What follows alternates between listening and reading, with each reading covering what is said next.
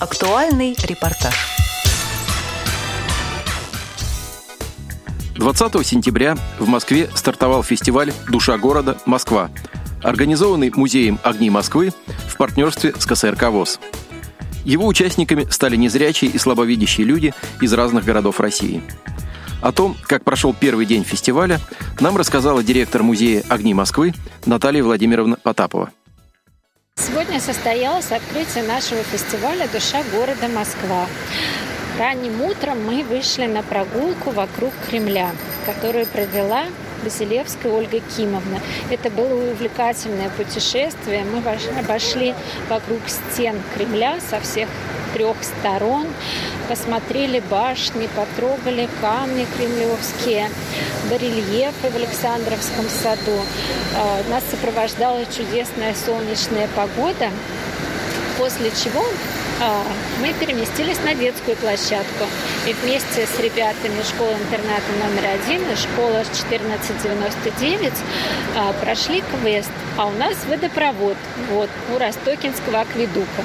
Но, ну, видимо, из-за того, что квест был посвящен водопроводу, а, нас сопровождал в пути дождь. Несмотря на это, у всех были, было замечательное настроение. Ребята с удовольствием выполняли задания квеста, которые были отнюдь нелегкими. Что-то нужно было попробовать, что-то нужно было понюхать, пощупать, померить.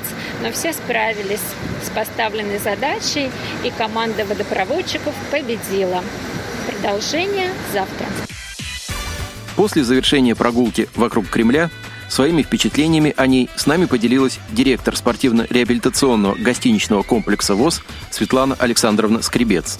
Сегодня мы посетили экскурсию. Я была в нем именно как экскурсант, участник. Экскурсию вела незрячий экскурсовод Ольга Базилевская.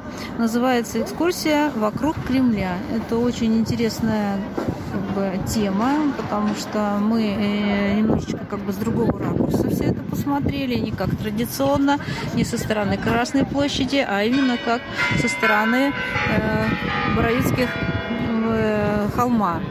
А, вот.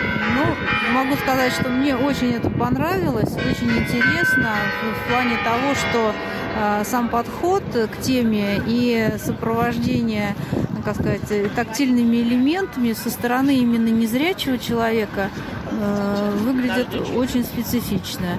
И, как мне показалось, участники группы, которые тоже слабовидящие и незрячие, воспринимают это как бы, ну, как бы как на своем языке. Своими мыслями о прошедшей экскурсионной прогулке вокруг Кремля поделилась также одна из женщин-волонтеров. Здравствуйте, я волонтер. Участвовала в экскурсии вокруг Кремля. Сегодня был необычный для меня день, потому что я погрузилась в мир людей, которые видят не очень хорошо, кто-то совсем не видит. И поняла, что это немножечко другой мир. Вот.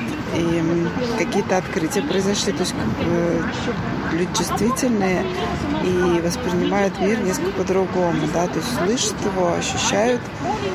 Эм, я считаю, что нужно всем понимать, что мы все разные и узнавать, какие потребности у каждого человека в связи с его особенностями и учитывать Экскурсовод Ольга Базилевская так эмоционально и тепло рассказала о завершившейся прогулке, что захотелось побывать и на других ее экскурсиях.